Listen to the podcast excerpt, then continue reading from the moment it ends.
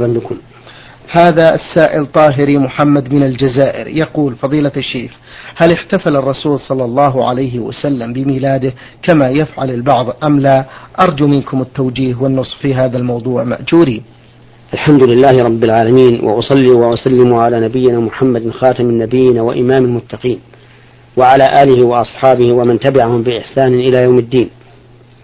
لم يحتفل النبي صلى الله عليه وسلم بذكرى ميلاده، ولم يحتفل بذلك أبو بكر ولا عمر ولا عثمان ولا علي ولا غيرهم من الصحابة الكرام رضي الله عنهم، ولم يحتفل بذلك التابعون لهم بإحسان إلى يوم الدين ولا تابع التابعين ولا أئمة المسلمين، وإنما ابتدع هذا الاحتفال بذكرى مولد رسول الله صلى الله عليه وسلم في أثناء المئة الرابعة، أي بعد ثلاثمائة سنة من هجرة النبي صلى الله عليه وآله وسلم. ولا شك أن الحامل لهذا لهذا الاحتفال من من ممن أسسه لا شك أنه إن شاء الله تعالى حب الرسول عليه الصلاة والسلام، لكن حب الرسول عليه الصلاة والسلام إنما يتبين حقيقة باتباع الرسول عليه الصلاة والسلام، فمن كان للرسول أحب كان له أتبع بلا شك، ومن كان للرسول أتبع كان ذلك أدل على محبته لرسول الله صلى الله عليه وآله وسلم. ولهذا يقول المبتدعون لأهل السنة المتمسكين بها، يقولون إن هؤلاء لا يحبون الرسول صلى الله عليه وآله وسلم، ونقول سبحان الله، أيما أقرب إلى حب الرسول عليه الصلاة والسلام، من شرع في دينه ما ليس منه أو من تمسك بهديه وسنته؟ الجواب لا شك أنه الثاني، أن من تمسك بهديه وسنته فهو أشد حبا لرسول الله صلى الله عليه وآله وسلم ممن ابتدع في شريعته ما لم يشرعه عليه الصلاة والسلام.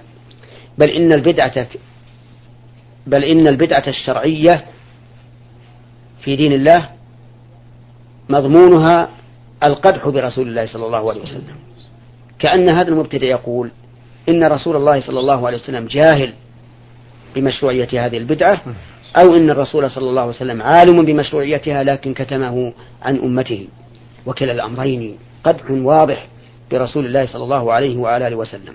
فلو تأمل المبتدع ما تتضمنه بدعته من اللوازم الفاسدة لاستغفر الله منها ولا عاد إلى السنة فورا بدون أي واعظ. وخلاصة القول في الجواب عن هذا السؤال أن النبي صلى الله عليه وسلم لم يحتفل بذكرى ميلاده أبدا، ولا خلفاء الراشدون ولا الصحابة ولا التابعون ولا تابع التابعين ولا أئمة المسلمين، وإنما حدث ذلك من بعض الولاة فاستمر الناس عليه إلى يومنا هذا. ولكني واثق بإذن الله عز وجل أن هذه الصحوة المباركة التي في شباب الأمة الإسلامية سوف تقضي على هذه البدعة، وسوف تزول شيئا فشيئا كما تبين ذلك في بعض البلاد الإسلامية ممن تذكروا حين ذكروا واتعظوا حين وعظوا ولم يعودوا إلى هذه البدعة. قد يقول المبتدع أنا لم أحدث شيئا، أنا أصلي على النبي صلى الله عليه وسلم وأذكره بالخير وأثني عليه وأحيي ذكره في القلوب.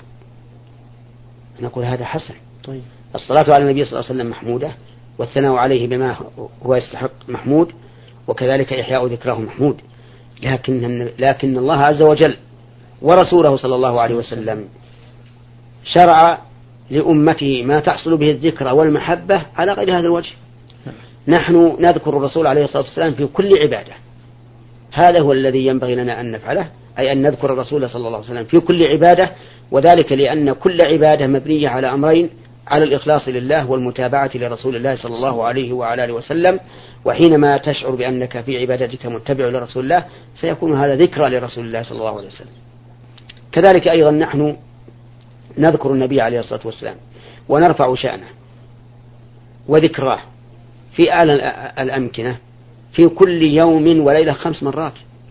في الأذان نقول في كل أذان أشهد أن محمد رسول الله، وهذه إحياء لذكراه وإعلان لشأنه من على المنارات في الأصوات المرتفعة. ونقول أيضا مرة ثانية عند القيام للصلاة في الإقامة أشهد أن محمد رسول الله. أي ذكرى أعظم من هذه الذكرى؟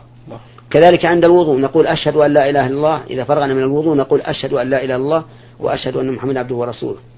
كذلك في الصلاة في التشهد نقول أشهد أن لا إله إلا الله وأشهد أن محمد عبده ورسوله. فكل أحوالنا في كل عباداتنا نحن نذكر الرسول عليه الصلاة والسلام، لأن العبادة إخلاص واتباع، إخلاص لرب العالمين واتباع لرسول رب العالمين، فهي إحياء ذكرى. فلا حاجة أن نبتدع في شريعة الله ما ليس منها من أجل إحياء الذكرى. ثم إنه كما قال بعض أهل العلم إحياء ذكر الرسول عليه الصلاة والسلام في هذه الليلة يوجب أن ينسى ذكر الرسول عليه الصلاة والسلام في هذه الليلة، وأن يترقب هؤلاء مجيء هذه الليلة ليحيوا ليحيوا ذكر رسول الله صلى الله عليه وسلم فيها. لهذا نوجه إخواننا المسلمين من على هذا المنبر، ألا وهو منبر نور على الدرب من إذاعة المملكة العربية السعودية، نوجه جميع إخواننا المسلمين إلى أن يتدبروا الأمر وينظروا فيه ويحرصوا على اتباع رسول الله صلى الله عليه وسلم واتباع خلفائه الراشدين حيث أمرنا باتباعه. قال الله تعالى: والسابقون الأولون من المهاجرين والأنصار والذين اتبعوهم بإحسان. وانتبه لهذا القيد: اتبعوهم بإحسان، والإحسان اتباع آثارهم حقيقة فعلا وتركا. والسابقون الأولون من المهاجرين والأنصار والذين اتبعوهم بإحسان رضي الله عنهم ورضوا عنه. وقال النبي عليه الصلاة والسلام: عليكم بسنتي وسنة الخلفاء الراشدين المهديين من بعدي، تمسكوا بها وعضوا عليها بالنواجذ، وإياكم ومحدثات الأمور. فليتدبر إخواننا المسلمين في أقطاع في بقاع الأرض، ليتدبروا هذه المسألة وليرجعوا الأمر وليقولوا في أنفسهم: أنحن خير أم أصحاب رسول الله صلى الله عليه وسلم؟ ولو كان خيرا لسبقونا إليه. أنحن أشد حبا لرسول الله صلى الله عليه وسلم من أصحابه؟ أنحن أشد حرصا على الطاعات من أصحابه؟ كل هذا لا، الجواب فيه لا. وإذا كان الجواب فيه لا، فليكن أيضا الجواب في الاحتفاء في الاحتفال بذكرى مولده لا. وليعلموا أنهم إذا تركوا ذلك لله عز وجل وتحقيقا لاتباع رسول الله صلى الله عليه وسلم، فسيجعل الله في قلوبهم من الإيمان بالله ورسوله ومحبة الله ورسوله ما لم يكن فيها عند وجود هذه الاحتفالات التي يدعون أنها ذكرى لرسول الله صلى الله عليه وآله وسلم. نعم، بارك الله فيكم فضيلة الشيخ. هل تجوز زكاة الفطر نقدا أم لا؟ وما مقدارها من الحبوب مأجورين؟ لا تجوز زكاة الفطر نقدا، لأن النبي صلى الله عليه وسلم فرضها من التمر والشعير، كما قال كما قال عبد الله بن عمر رضي الله عنهما: فرض رسول الله صلى الله عليه وسلم زكاة الفطر صاعا من تمر أو صاعا من شعير. وقال أبو سعيد الخدري: كنا نخرجها على عهد النبي صلى الله عليه وسلم صاعا من طعام، وكان طعامنا يومئذ البر والتمر والشعير والزبيب، وكان نعم وكان طعامنا يومئذ التمر والشعير والزبيب والأقط، أربعة أصناف.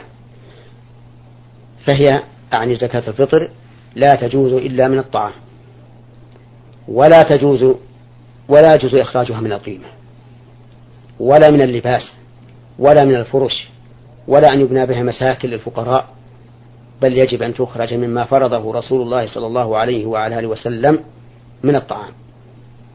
ولو كانت القيمة معتبرة لم تكن الأجناس مختلفة، إذ أن صاعا من الشعير قد لا يساوي صاعا من التمر، أو لا يساوي صاعا من البر، أو ما أشبه ذلك. وعلى هذا فالواجب إخراج زكاة الفطر من الطعام، وكل أمة طعامها قد يختلف عن الأمة الأخرى. وهذه القيمة التي تريد أن تدفعها اشتري بها طعاما وأخرجه وتسلم وتبرأ بذلك ذمتك. ونحن لا ننكر أن بعض العلماء قال يجوز إخراجها من القيمة، قد قال به من قال، ولكن المرجع عند النزاع إلى ما في كتاب الله وسنة رسوله صلى الله عليه وعلى آله وسلم. وإذا علمنا أن سنة الرسول عليه الصلاة والسلام إخراج زكاة الفطر من الطعام، فلنستمسك بهذه السنة. نعم. بارك الله فيكم. هل يصلى على المنتحر ويغسل أم لا؟ المنتحر والعياذ بالله قتل نفسه عمدا بغير حق،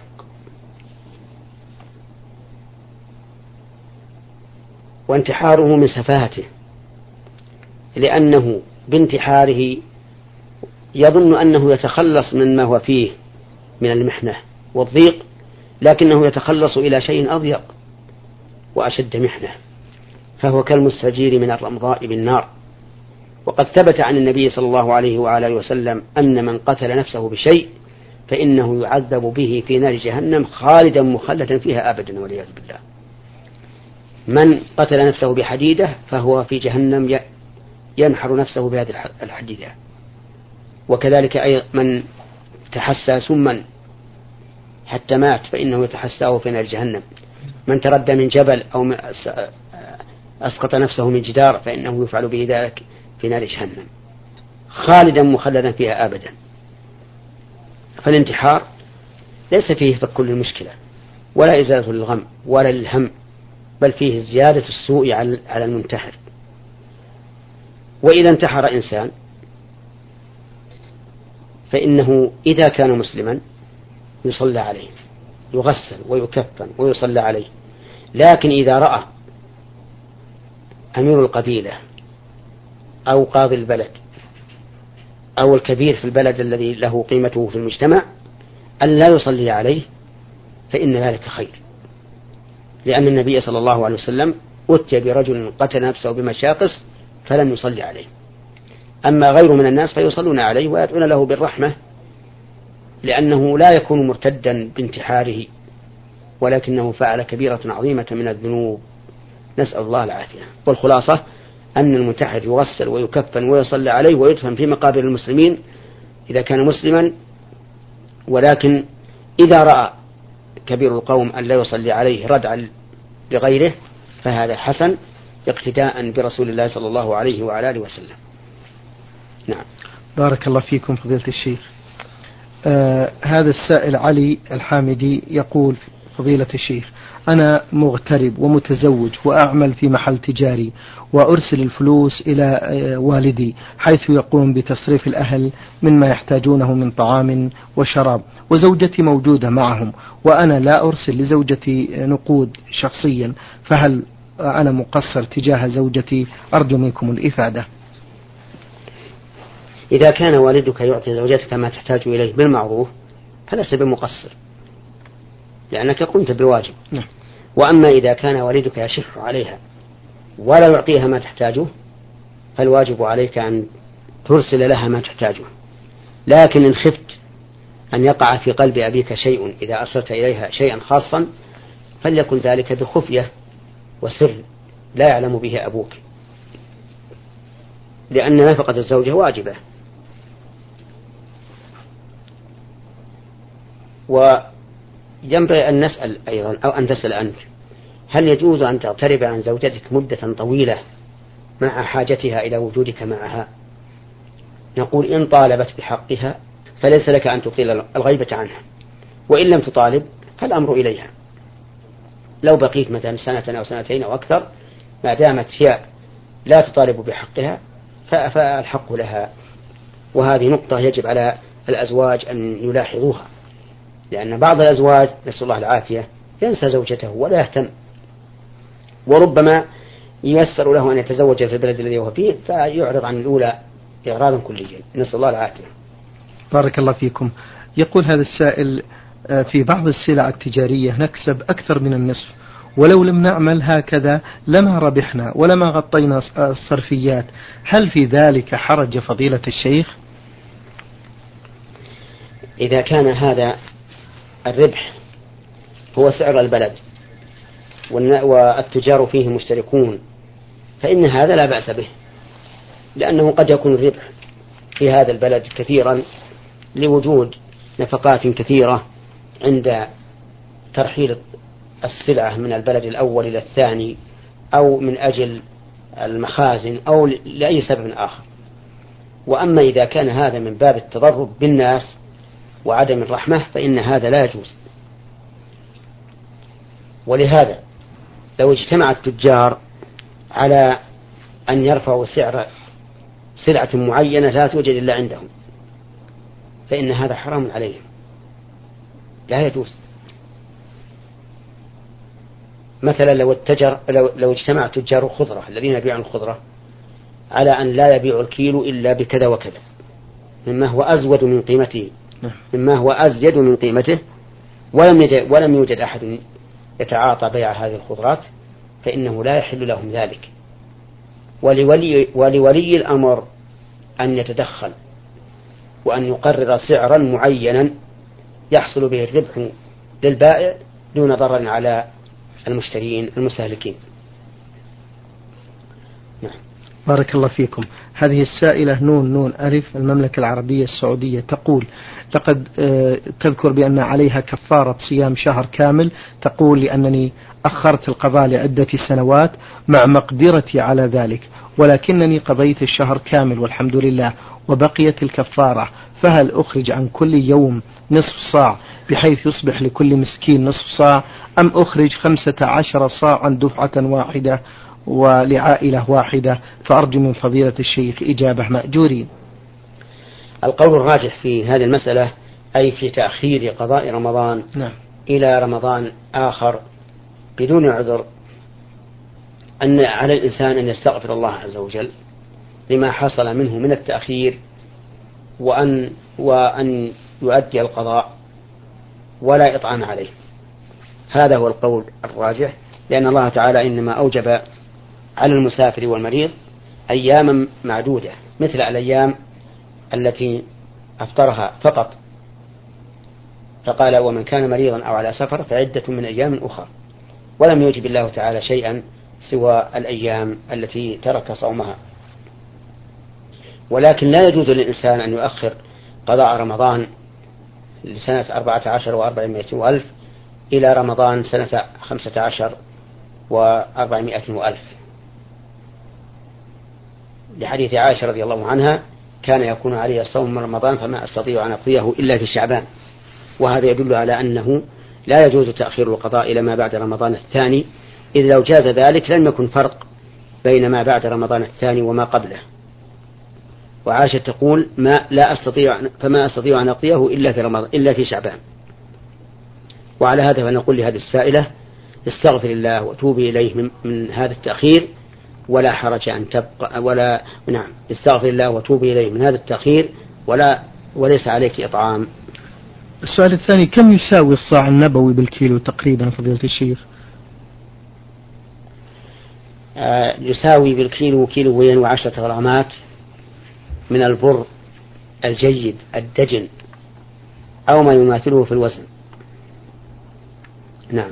بارك الله فيكم.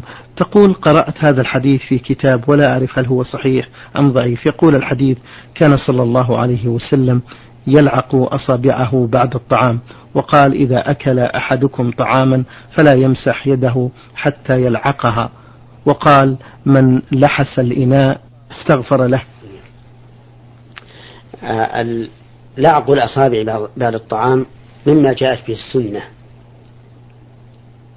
وقد أمر بذلك النبي صلى الله عليه وعلى آله وسلم.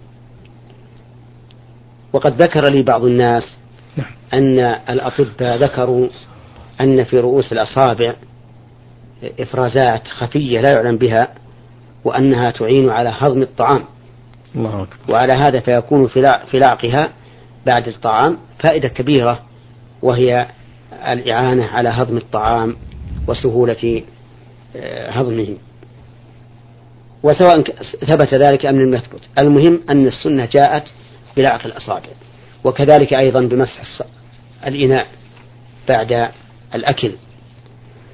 وقد غفل عن ذلك كثير من الناس فكان بعض الناس لا يلعق أصابعه وكان بعض الناس يلعق أصابعه ولكن لا يمسح الإناء أي لا يلحسه وهذا قد يكون جهلا بالسنة وقد يكون استحياء من بعض الناس في المجامع على الطعام وما أشبه هذا. لكن الذي ينبغي للإنسان أن يحرص على اتباع السنة حتى في هذا حتى وإن كان الناس يزدرونه أو لا يرونه شيئا أو يستهجنون ذلك افعل السنة، فربما إذا فعلتها أنت اقتدى بك زيد وعمر ثم تتابع الناس على هذه السنة وتكون أنت السبب في إحيائها. هذه رسالة وصلت من أحد الإخوة المستمعين يقول من الرياض، يقول لفضيلة الشيخ شخص توفي وترك من بعده مبلغ من المال وأراضي وعمارات وله ثلاثة إخوان وأخت وزوجة وليس له ولد أو بنت، ترغب زوجته في بناء مسجد على إحدى أراضيه من أمواله مع العلم بأنه توفي ولم يوصي بعمل أي شيء أبدا. السؤال كيف يتم ذلك؟ وهل على الورثة التنازل وهل على الورثة التنازل عن حصتهم من المال والأرض لكي يتم بناء المسجد، مع العلم بأن تكلفة المسجد لا يمكن تحديدها إلا بعد انتهاء البناء، وهل يجب موافقة جميع الورثة على هذا الشيء؟ جزاكم الله عنا وعن المسلمين خير الجزاء. إذا مات الإنسان انتقل ماله إلى الورثة، وإذا لم يوصي شيء بشيء فليس له حق في المال المنتقل إلى الورثة. وبناء على ذلك نعم.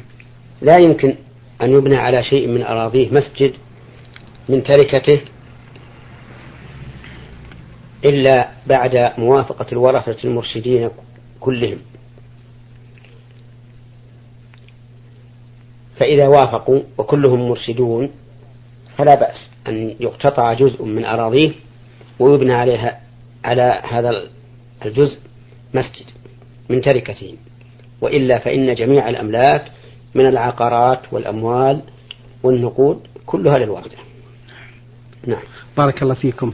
آه السائل أحمد حسين يقول هل يصح للحاج أن يعتمر أكثر من عمره في أيام الحج؟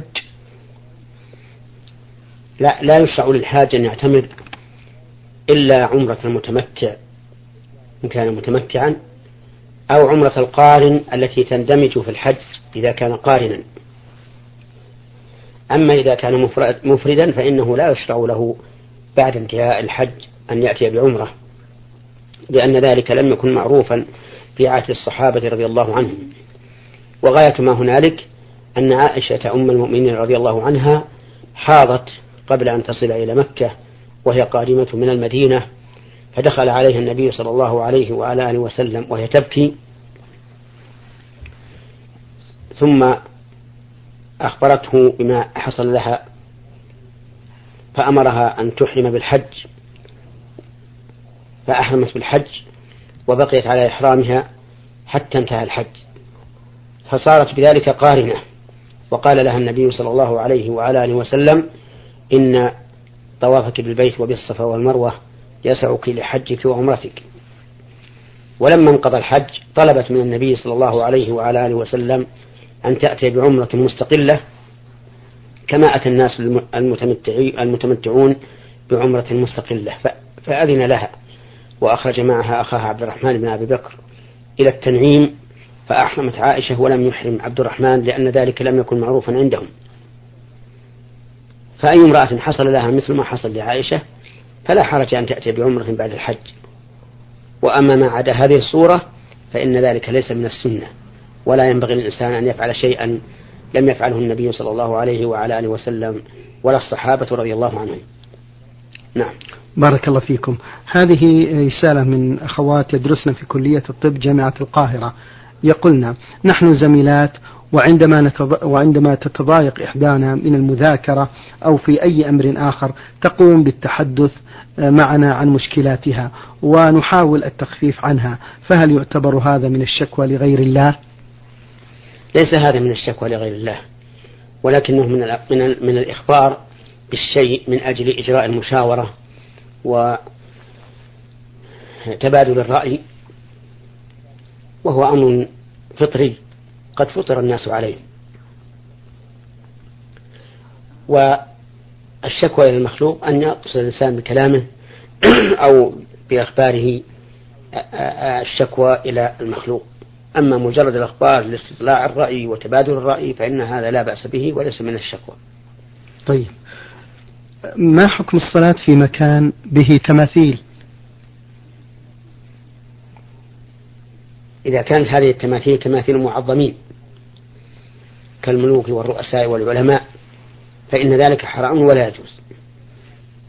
وإذا لم يكن من المعظمين عادة كتمثال سبع أو رجل عادي أو ما أشبه ذلك فإنه أيضا لا يصلى في هذا المكان، لأن عمر بن الخطاب رضي الله عنه قال في الكنائس إنا لن ندخلها عليكم من أجل الصور. والواجب في هذه التماثيل والواجب نحو هذه التماثيل والصور أن تكسر وأن لا تبقى، لأن الملائكة لا تدخل بيتا فيه صورة. نعم. نختم هذا اللقاء فضيلة الشيخ بسؤال للمستمعة تقول: أرجو إيضاح معنى ربا الفضل وربا النسيئة. ربا الفضل يعني ربا الزيادة. نعم. مثل أن يبيع الإنسان درهما بدرهمين أو دينارا بدينارين أو ساعة من التمر بساعين من التمر، هذا ربا الفضل. ربا النسيئة تأخير القبض فيما يجب فيه القبض. فمثلا الواجب فيما إذا باع الإنسان تمرا بتمر أن يكون التمران متساويين وأن يكون القبض قبل التفرق.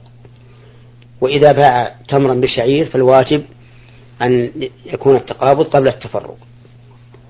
فإن تأخر القبض صار الأول أي بيع التمر بتمر, بتمر مثله فيه ربا النسيئة. وكذلك إذا باعه إذا باع تمرا بالشعير وتأخر القبض فإنه يكون به ربا النسيئة.